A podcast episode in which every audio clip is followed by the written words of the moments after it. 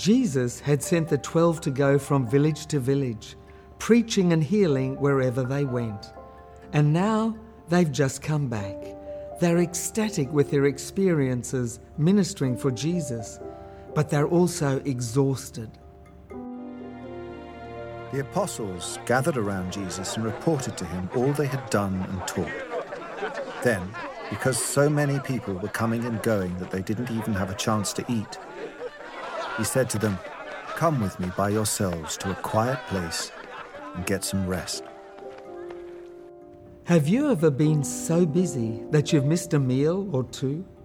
I've done it sometimes, and it's not good.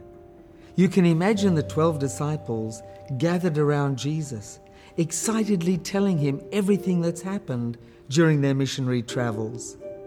They're exhausted from their journey, and together with Jesus, they need to eat and rest and recover their strength. So Jesus says to them, Come with me by yourselves to a quiet place and get some rest. God is interested in you. He's interested in everything about you. He wants what's best for you. He does care that you're tired.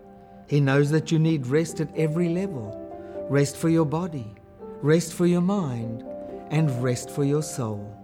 That's why He set apart one day every week for rest. That's also why He invites you to rest in Him every day.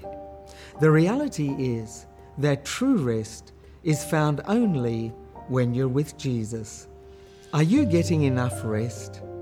Do you need to come away with Jesus to a quiet place to get some rest? I invite you to do just that. What's your quiet place?